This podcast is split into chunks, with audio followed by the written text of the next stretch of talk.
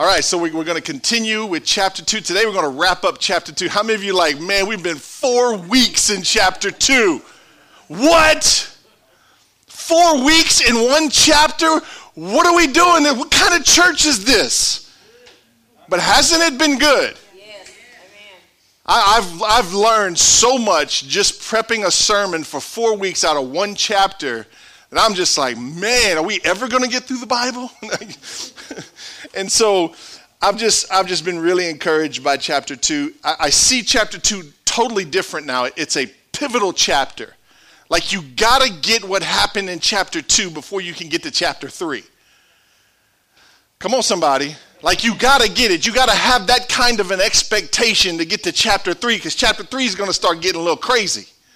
And so, in order for life to start getting a little crazy in a good way, come on, how many of you ready for life to get crazy in a good way? For life to get crazy in a good way, you got to have chapter two in you. And you got to have some expectation and some clear understanding. So, let me review last week real quick, and then we'll get into today's message. Uh, last week, we talked about how there was a new boldness that came on the, the disciples or the followers of Jesus. There was a new boldness, and I defined that word boldness as the freedom from timidity and bashfulness. And then I talked to you about this, and I wanted to remind you of this again this week. That boldness described in Acts chapter 2 when Peter stood to preach, it was the boldness that, that pushed the boundaries of disrespect. Remember, we talked about that. If you weren't here last week, go back and listen to that message because this kind of boldness, it's not disrespectful, but it pushes that edge of disrespect. It says, I don't care as much about your feelings as I do about your destination. Amen. Like you can hate me all the way to heaven and I'll still be good with it. Amen. It's that bordering on the edge of disrespect. That's boldness that comes from heaven. Come on, you got to get out of yourself to get that kind of stuff. Like, you got to get out the way. To get that kind of boldness that'll stand even in front of your boss and say, listen, bro, if you ain't got Jesus, man, like you're dying and frying. but you can have life right now. You know what I'm saying? It's that boldness that borders on the edge of disrespect. We talked about a servant's reward and how God loves to pour his spirit out on people who are willing to serve him. Willing to do whatever he would say, willing to reschedule their schedule, willing to readjust their lives, willing to reprioritize life, to put God completely first. God will dump a heavy load of the Holy Spirit on you the minute you adjust your life to serve him first. It's a servant's reward. Then we talked about this truth bomb that Peter stepped forward and, and he just, boom, he just gave them the truth. And, and you know, sometimes the truth hurts, right? I hate the scale. Come on. It hurts to get on the scale. I'm disappointed. I've been eating good all week. I got on the scale and was like, what? Change the batteries. This thing's broken. Mad at it because it told me the truth. but that truth, come on, somebody, will set me free. And then we wrapped up last week with talking about how Peter shared the good news. He said to repent of your sins, which means to, to confess and turn away from your sin, to leave it behind, but then we talked about turning. Then the second thing was to turn to God. So he says, repent of your sin and then turn to God. And I, I showed you how a lot of us have a bad habit of we'll, we'll turn away from sin, but then we'll just stay with ourselves. Amen. And we won't turn to God and we won't pursue God. Instead, we'll just stay to ourselves.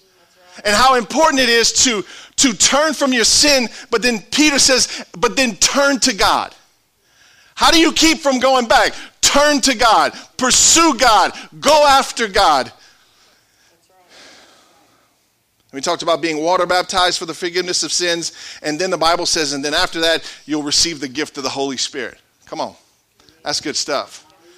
So, what we're seeing happening right now is the Holy Spirit has been poured out upon the believers, and, and it's created a new boldness to speak, a power to act, a power to serve, and then today we're going to learn about this new community that's formed. And so the title of my message today is Attractive Community. Attractive Community. We, we started the whole series out talking about how the church kind of got itself in trouble over the last several years because we, we started focusing on being attractive to the lost world. So we brought in the lights and the fog machines and the, and the conveniences and all the cool things to try to attract people, but we were using the wrong attractant.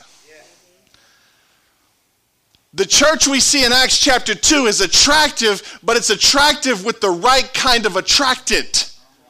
The attractant is the Holy Spirit and the power by which He flows through the believers with. You see it? So, so the, some of the immediate fruit, I just want to recognize this before I get into the message. There's some immediate fruit that comes when the Holy Spirit's being poured out. Here's six things. This is just some of them, but here's some things that I just kind of pop off the page. There's boldness, immediate fruit, service, immediate fruit, repentance, immediate fruit, salvation, baptism, kingdom building, and attractive community. That's just some of the, the, the immediate fruit that comes when the Holy Spirit is poured out. You see it? We've been talking about it for the last three weeks. So, question Why would anyone question the baptism of the Holy Spirit? if we read in chapter 2, this immediate fruit that comes from the pouring out of the Holy Spirit. I mean, like, this is right away fruit. Like, you can't grow satsumas this quick. Immediate fruit comes from the outpouring of the Holy Spirit. Why in the world would we ever question if the baptism in the Holy Spirit is real or not? I think that's a good question. Why, why would anybody wonder if they need him? Do I need this baptism in the Holy Spirit? Well, no, you don't need the baptism in the Holy Spirit if you don't plan on being used by God. But if you have something in your heart that says, you know what, I want to surrender my life to Jesus, I feel a call, I feel a tug in my heart, I feel like there's a greater purpose for my life. If there's that inside of you, you need the baptism of the Holy Spirit to fulfill that thing. Come on. I just can't see where the debate is. I look back in my own life and I go, man, I was blind. Was blind. I was theologically blind. I was in the wrong community of believers who didn't believe that, so my friends were blind. You know, when the blind's leading the blind, you're not getting anywhere you want to go. it's pretty obvious. So let's look at this new community, this attractive community. You ready? Today I'm going to show you four essentials of this new community, and then I'm going to wrap it up with a surprise at the end. But before I get into the four essentials, we got to nail something down. In verse 42 of chapter 2, 42a, the first half of that verse, listen to what it says. It says, All the believers devoted themselves to two being the four essentials we're going to talk about. They're not really complex or complicated. They're very, very simple, but yet very powerful. But, but we got to deal with this D word. We got to deal with the devoted themselves too. So I could give you the essentials and you could go home knowing the essentials, but if you missed out on the devotion part, then it's okay, you got essentials, but you ain't got no, you ain't going nowheres with it. Right? So, so the first thing I notice in these couple of words is that all the believers, in other words, every one of them, don't tell me the people you hang out with is not important. Because this was over 3,000 people, and all of them devoted themselves to the four essentials we're getting ready to talk about. All of them. Iron sharpens iron. If one person next to me that I'm in a good relationship with devotes themselves to something, it draws my devotion in as well. Come on. It's like telling your friend about a good restaurant. I want to go see the restaurant. I want to go eat at the restaurant. It's a devotion. It's, it's, using your influence to help the next person devote themselves. Spurring one another along. Then it says they devoted themselves. which means this. You ready? You're not going to like this. It was their own doing. We could rewind the tape, Peter never says, and devote yourself to these four things. The apostles aren't running around with a rule book says you need to devote yourself to these four things. It was something that happened inside of them. It was their own decision. Come on. Come on. Shit. We get what we got because of our decisions. We can't ever get away from that. We use excuses like accidents like too often. Like, well, this just happened. No, it didn't just happen. You ate too much and you put on 40 pounds. I mean, that's what happened. It was your decision. I saw a girl I hadn't seen in about, I don't know, five or six years. She used to come to church here and she goes, You still preaching that bluebell? I'm like, God. God. That's what I'm known for. Bluebell. Bluebell and Fords, baby. Watch out. That's how we get into heaven. I'm serious. I hadn't seen her say, You still preaching that blue? I'm like, I really need to grow up. no one had to make them do it. Bluebell is attractive. No one had to make them do it. they devoted themselves. Let me define devotion for you or to devote. To devote is to give up wholly, to give completely over to. Wholly. Not H O L Y, W H O L L Y. Completely. Turned over to. That's what it means to be devoted to Jesus. Everything, all that I am, everything that I have, turned over to Him. You see it? To give up wholly, to addict.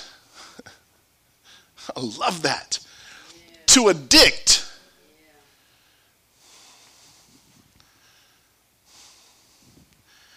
To addict oneself to something, to direct your attention wholly or chiefly, to attach yourself to it. So when the Bible says that they devoted themselves to these four things we're getting ready to talk about, they addicted themselves to it. How do you get addicted to something? By doing it over and over and over again.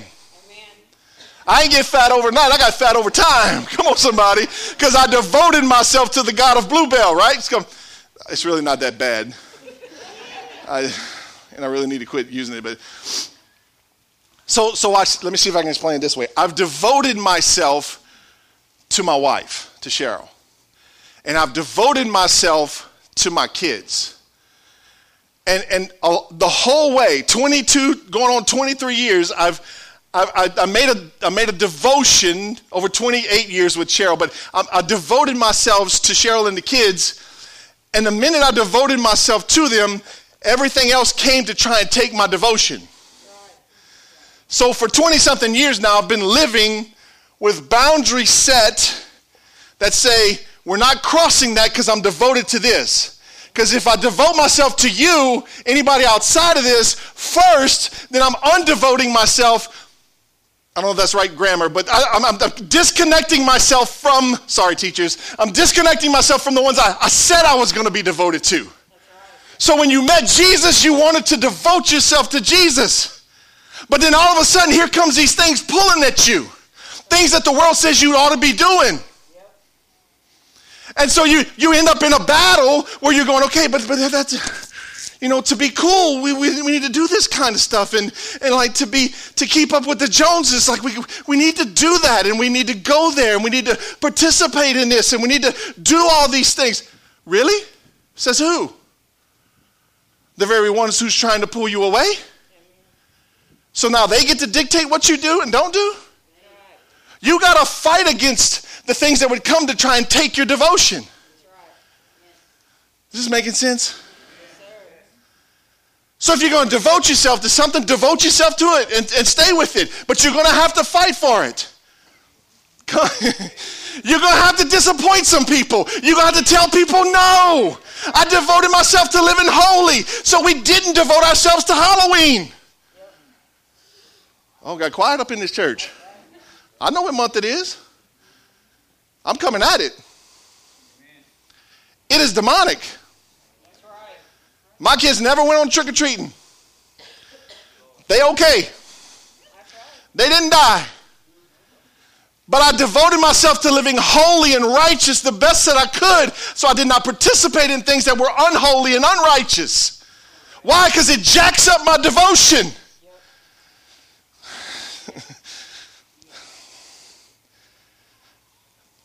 Once I devote myself, complete, my, myself completely to my wife and my kids, if there's anything left, I then turn around and give it away. Come on. If you're going to devote yourself to Jesus, then you give him everything you got. And if you got something left, give it to somebody else. Amen. But he comes first. Right. This is making sense. They devoted themselves.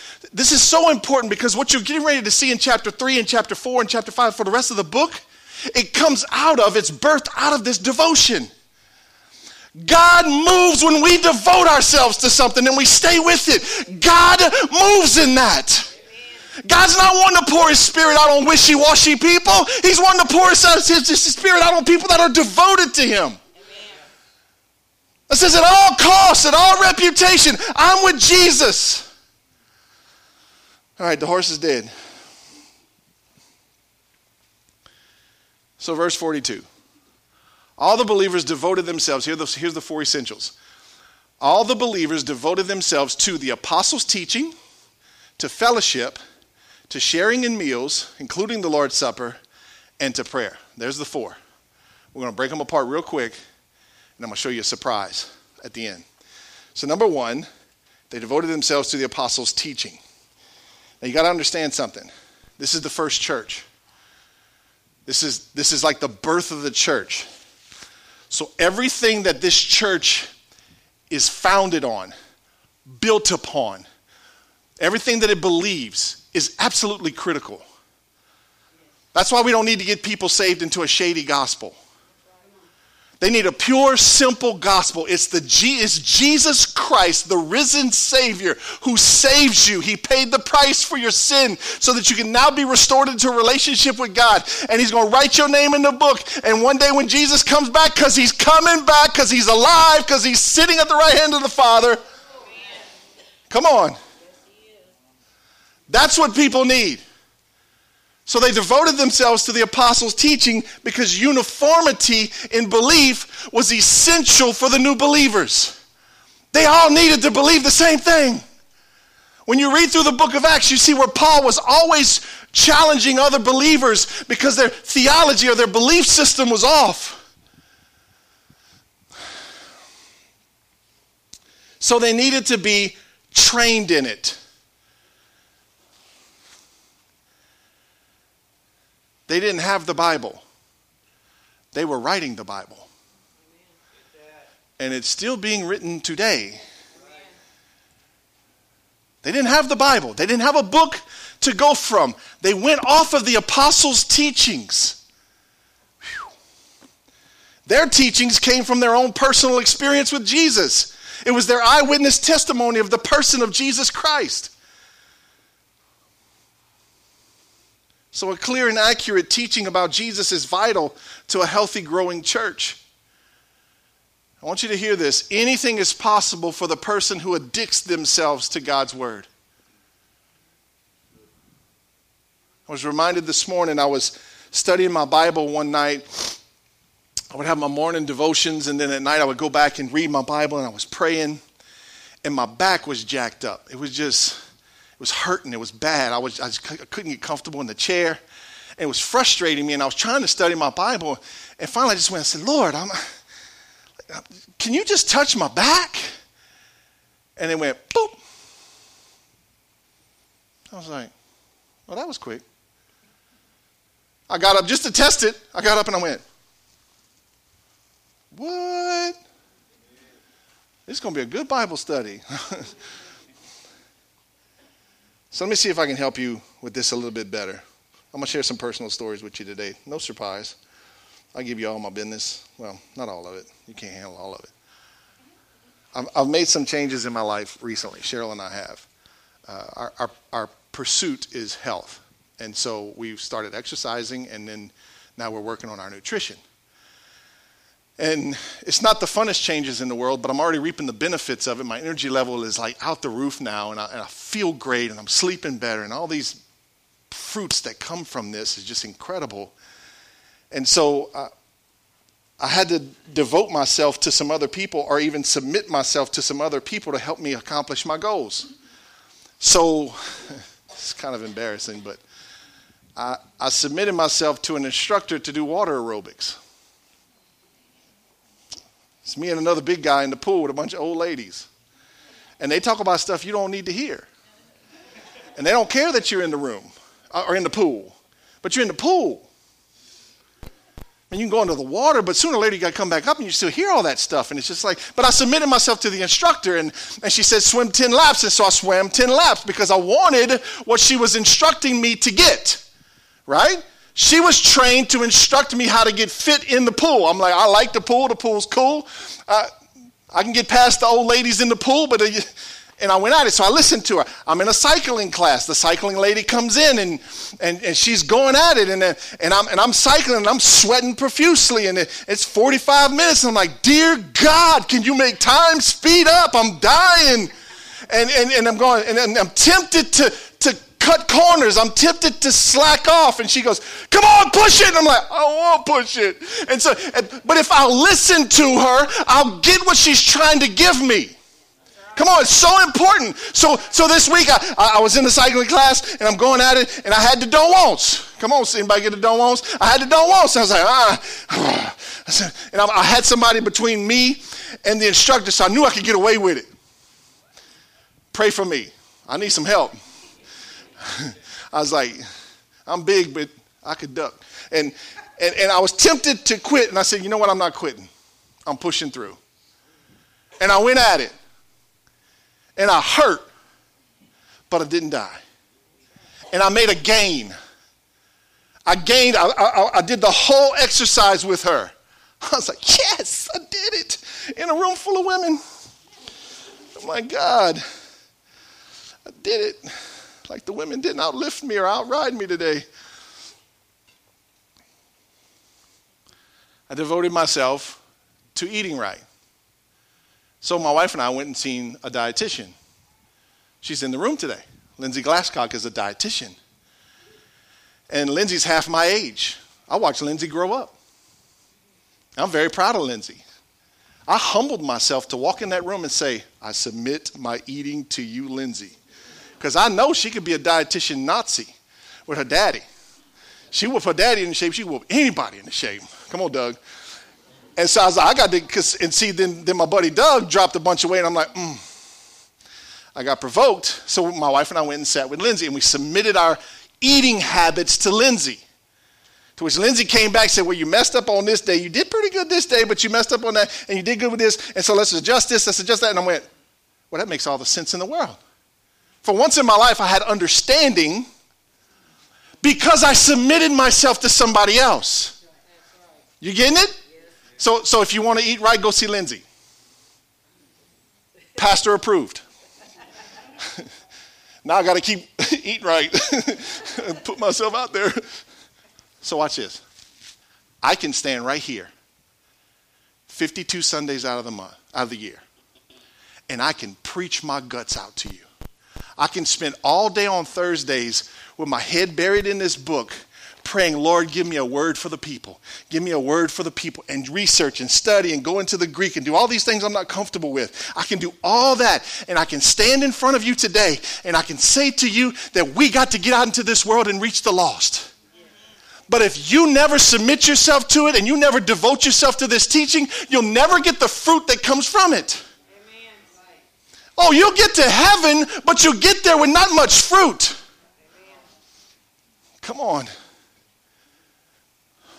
So at any moment, if I decide to take my devotion back, I start going back.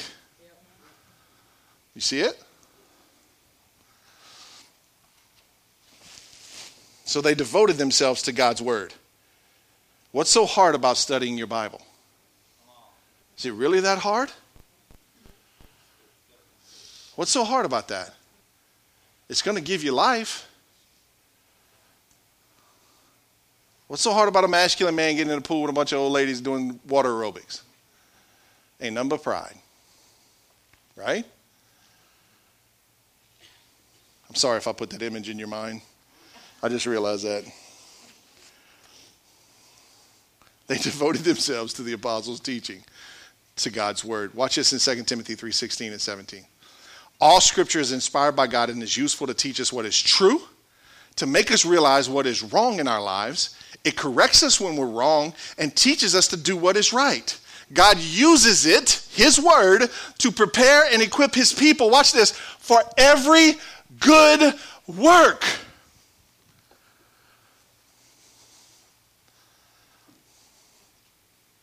So, what's so hard about studying your Bible? It's just preparation for every good work. Maybe it's because we don't like to be corrected. Uh, I don't read that book.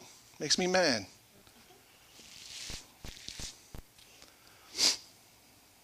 So, where are you getting your belief system from?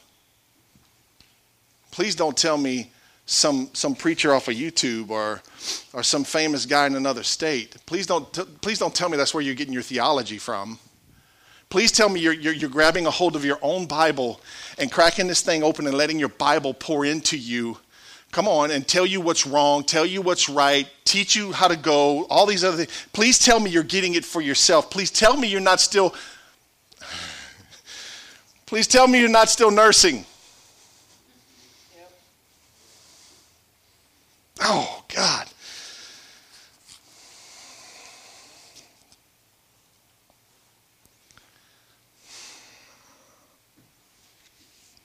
And please tell me you're not just hanging on my preaching.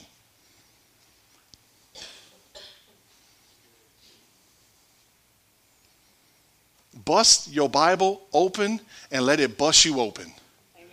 Amen. Amen? Number two. All right, we got to move. Fellowship. They devoted themselves to reading, to studying their Bible, and then they devoted themselves to fellowship. Verse 44 and 46, watch what it says. And all the believers met together in one place and shared everything they had. They sold their property and possessions and shared the money with those in need. They worshiped together at the temple each day. This is what true fellowship looks like for us. It's whatever I have is yours, and whatever you need, I'm going to help.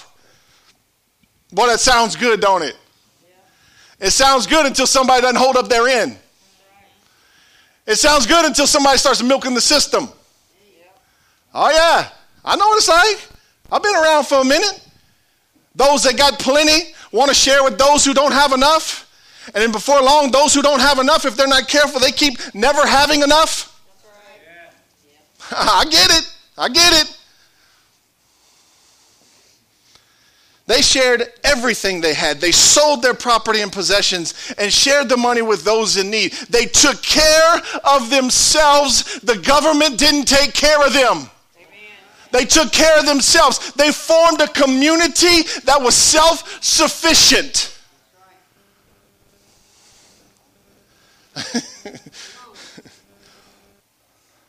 so, how do we get that attitude?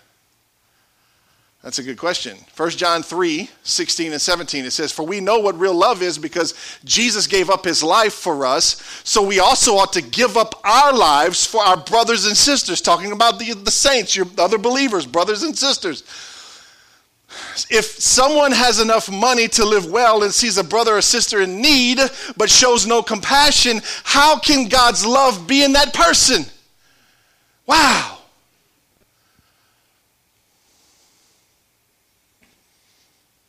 Meet each other's needs. What a community. We don't need a stimulus check. We are the stimulus check. Come on, somebody. We don't need a handout. We are the handout. We got such an incredible community, the government can shut down, the world can shut down, but we're going to continue to thrive. Why? Because we're, we're for one another, not against one another. If I got extra, I'm not going to walk in pride like, oh, well, you need, to, you need to step up to the plate. And if I find myself in a season where I don't quite have enough, then I need to swallow my own pride and receive from the person who has enough.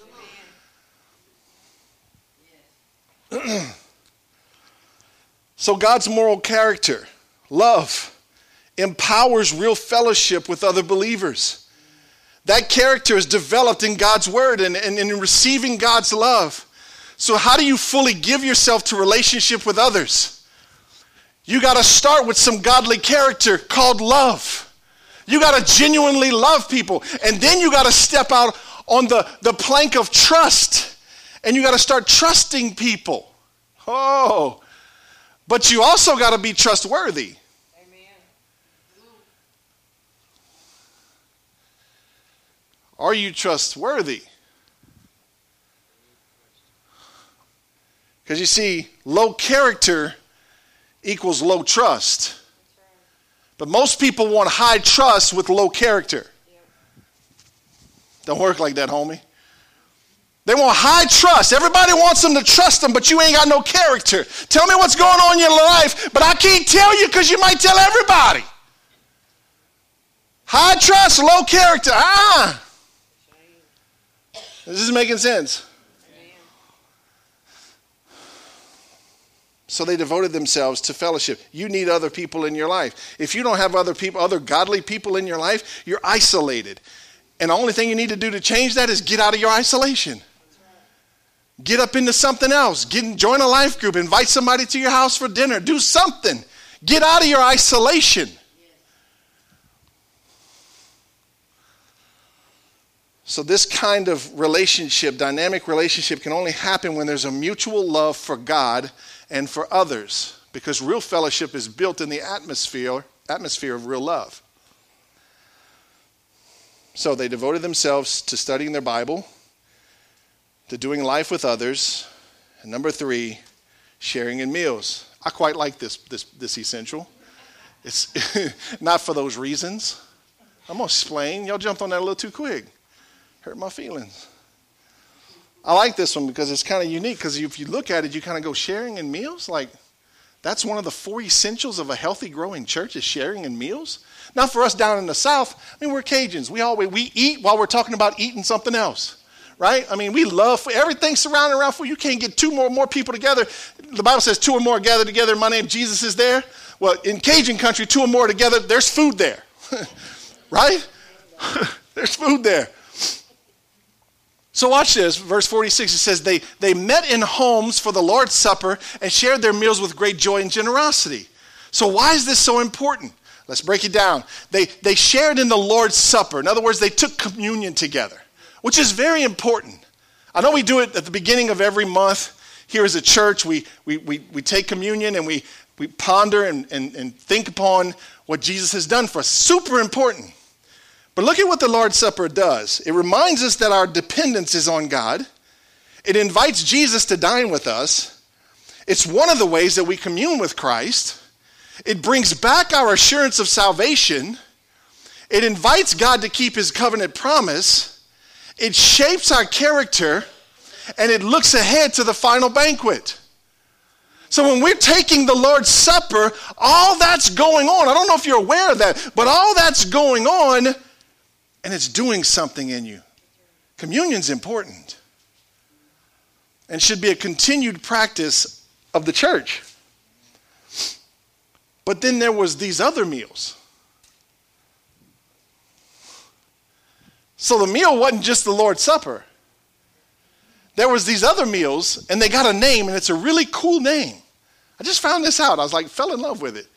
It's called it started in the book of Acts it's called Love, listen to me carefully, Love Feast, not Love Fest, you bunch of hippies. It's Love Feast.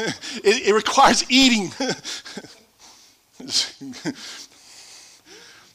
it was called the Love Feast. So, watch what would happen. All the believers would schedule a time to come together and share a meal. And so, those who had a lot would bring all they could and those who didn't have much would bring what they could. And so they would come together, and everybody had food. There was wine, there was all these things there, but everybody would wait. This is important. They would wait until everybody else got there, and then they would sit down and they would share a meal together. It was very intentional. They would share a meal together, connect, encourage, fellowship, be with one another. Come on.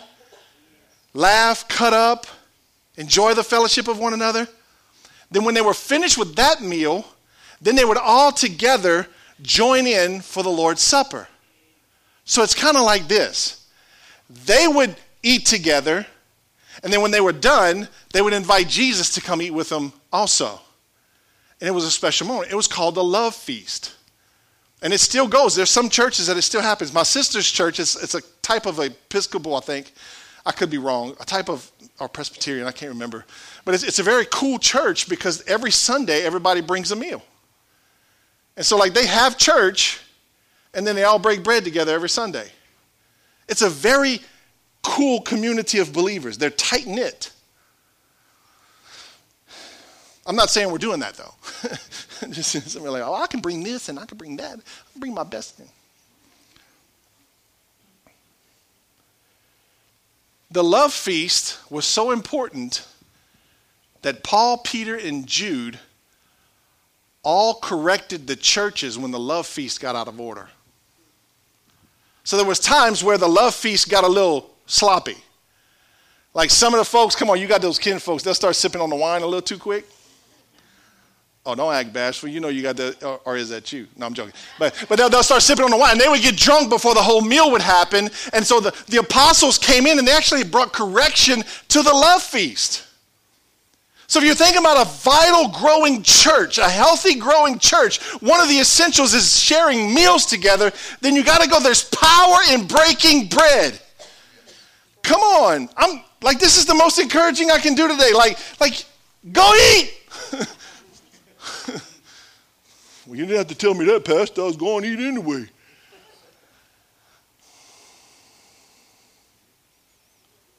So the poor would bring what they could, and the rich would bring all they could. And they shared this together. There was no greediness, no gluttonous. It was a love feast. You see, for that to happen, there's got to be a lot of dying to self. Let's unpack that for just a second. The person who has more than enough, there's some areas in his life that, or her life, that they need to die to. It could be a, a, a superiority kind of thing, like I'm better if you're not careful, I'm, I'm more successful if you're not careful. No, bro, God blessed you and you made some good decisions, but like it was really God because He gave you the ability to do that. And right? So the person who has more than enough has some things that need to die inside of him, and the person who doesn't have enough has some things that need to die in him. Because there's a pride that wants to come on him also that says, I can't receive from you because if I receive from you, then that's validation that I'm poor. It's like I'm in denial and I can't receive from you because the minute I receive from you, it's like, okay, he's poor. And it's a lie from the pit of hell. Because if you'll humble yourself, no matter what position you're in, we can all learn from one another. To have this kind of community, it has to be saturated in God's love, and there has to be a severe devotion to the apostles' teaching, to the Bible. You want to know what breaks barriers? It's God's Word.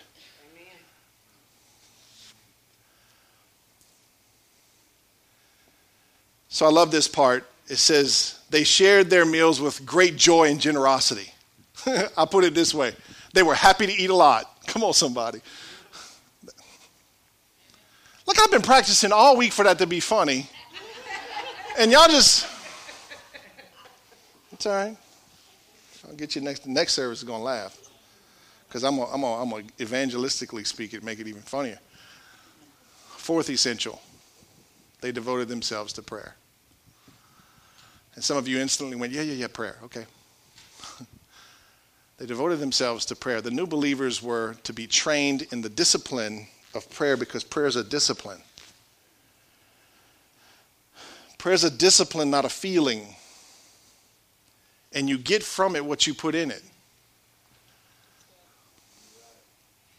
That's true. When I pray, I see stuff happening. When I don't pray, there ain't much happening. It's as simple as that. It's a discipline. I can be honest with you, there's not many times I just oh, I feel like I need to pray. If I'm scared, if I'm anxious, Yeah, I might need to pray then, but, but like, there's not a whole lot of times, well, I just need, I, f- I feel like I need to pray. There's not a lot of that to go, it's a discipline.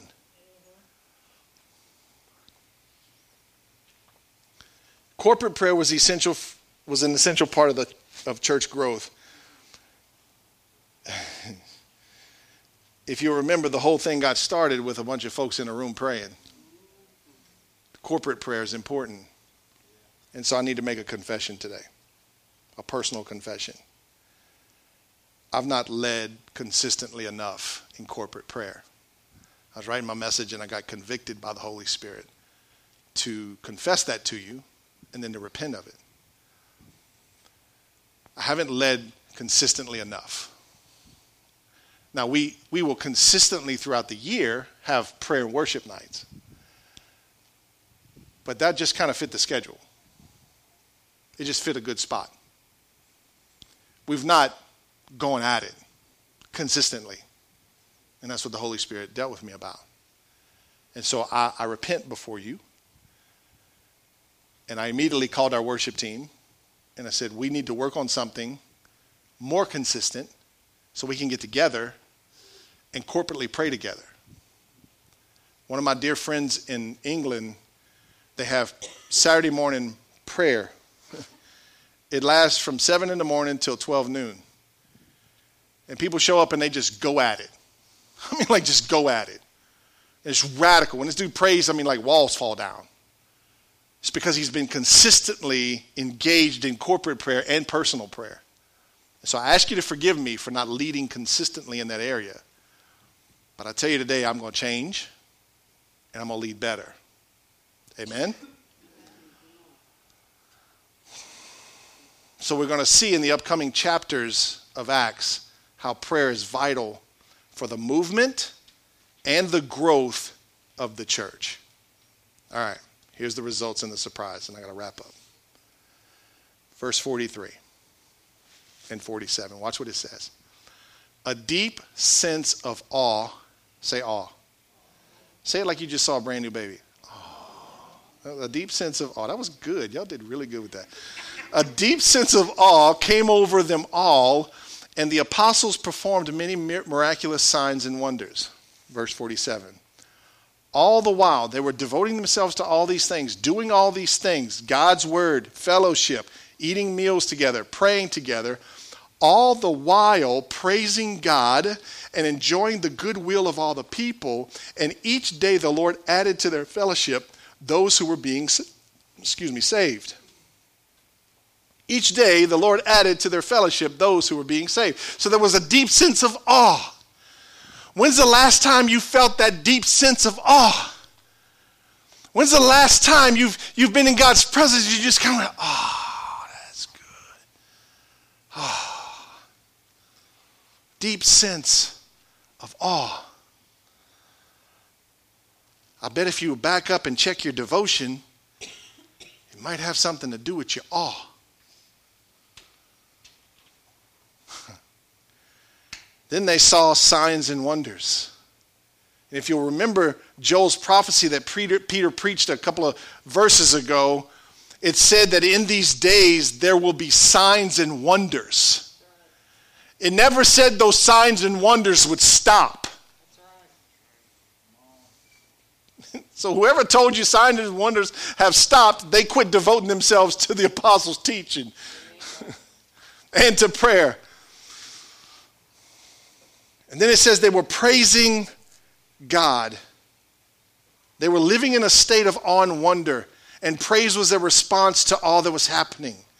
And they enjoyed the goodwill of all the people. They were enjoying the community that was not self seeking, not self centered, but generous, giving, and kind and accepting. They were enjoying the goodwill of the people. That's attractive community. If you don't like the people you go to church with, you might need to find you another community because you ain't going to bring nobody with you because you got a frown on your face when you come.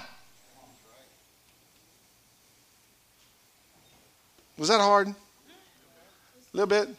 It was okay? Thanks, Patricia. Appreciate that. I'll come back to you. But they were enjoying this community. Now, watch this. this was attractive to the people around them.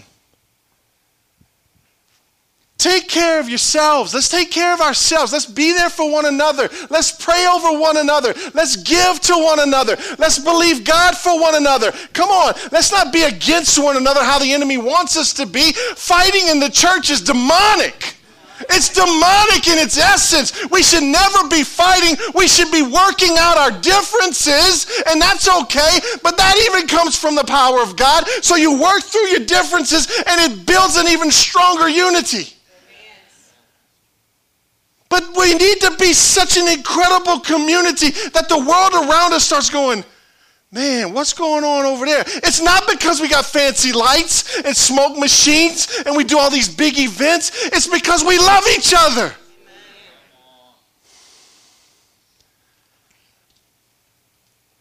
It's i I'm there for you.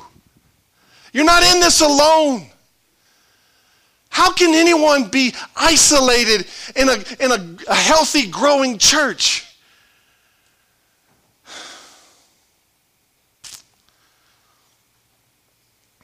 And then it says, each day the Lord added to their fellowship. Watch this. The Lord added to their fellowship. it didn't say Pastor Jamie added. It didn't say the leaders added. It didn't say the church added. It didn't even say OSC added. Ah. It said the Lord added to their fellowship. Why would he add to their fellowship? Because it was a healthy, growing community of believers who devoted themselves to studying God's word, doing life with others, sharing meals together, and praying. So, how's God going to grow this church? Not by me, but by we. They're not going to come because I'm some incredible preacher. They're not, they're not going to come because I'm so charismatic.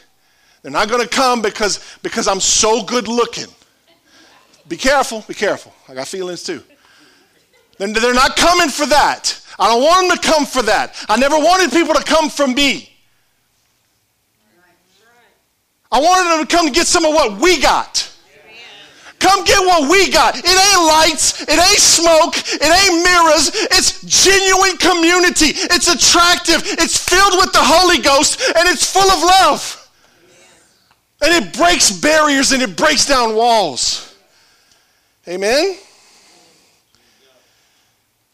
That's what attractive community looks like. So you can't wrap up chapter 2 without talking about this fruit that comes from the outpouring of the Holy Spirit.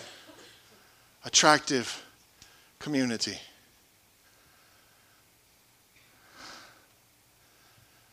Isn't that good?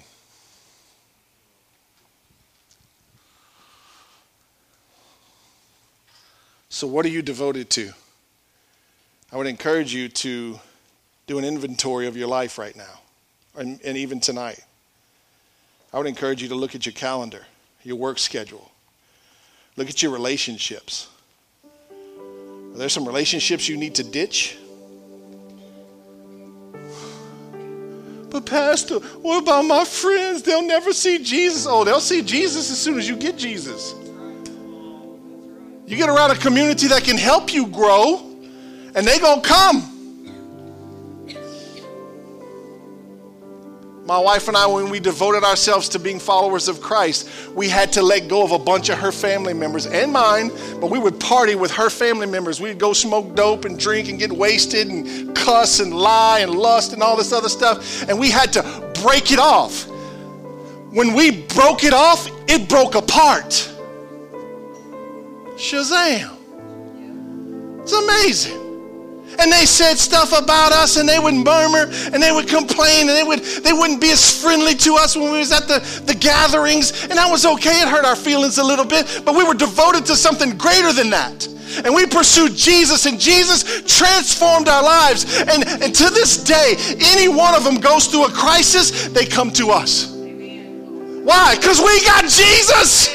The only answer to their problems so I didn't need to sit in the party environment to save them. I just needed to go live saved myself.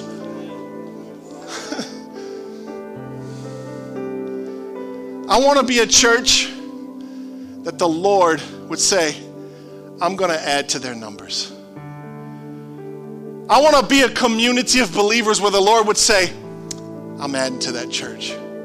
I'm adding to that fellowship. I look at our youth group, it's growing. 20 something youth, and I'm like, what? I remember when we were two. Like, come on, Jesus. I'm like, the Lord's adding. He's adding. Come on, y'all, this ain't a chicken tree. It may not grow fast, it's a live oak. It's to grow steady. And when the storm comes, it's to stand.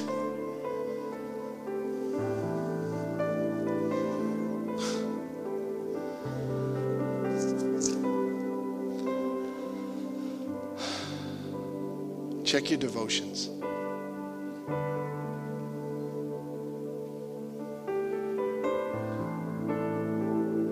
You're responsible for what you're devoted to. Nobody else is. There's no excuse not to grow. There's no excuse to be lonely. The Bible says God puts the lonely in communities or he puts them in family.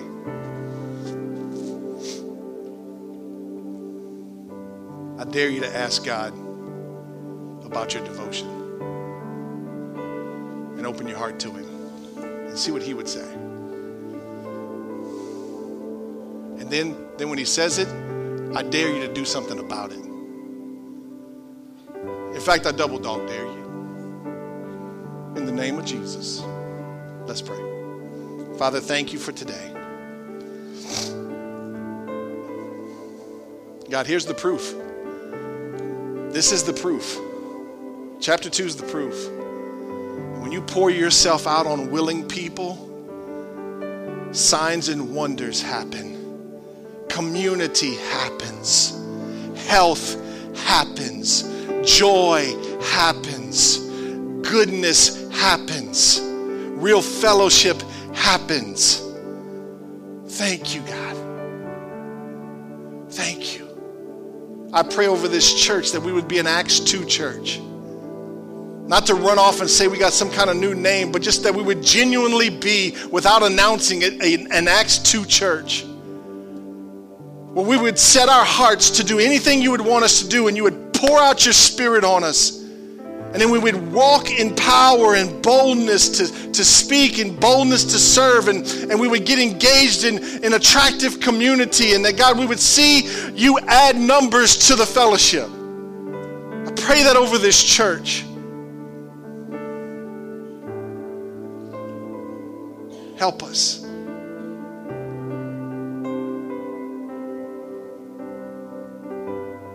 I say to you, Lord, let it be here that you would draw people because you're proud of what's going on here, because you trust what's going on here, because it's healthy and it's pure and it's clear and it's clean. It's you. So, God, anything, if there's anything here that's not you, burn it up. Take it away. Pull it out. Any dark corners, pull it out. Any hidden motives, pull it out. We surrender to you. We open our hearts to you. God, if there's anything in my heart, deal with it. Show me.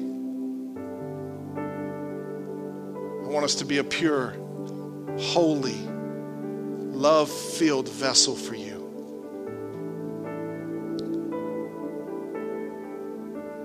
We submit ourselves to you today. We surrender. We say, Have your way with us. I'm willing.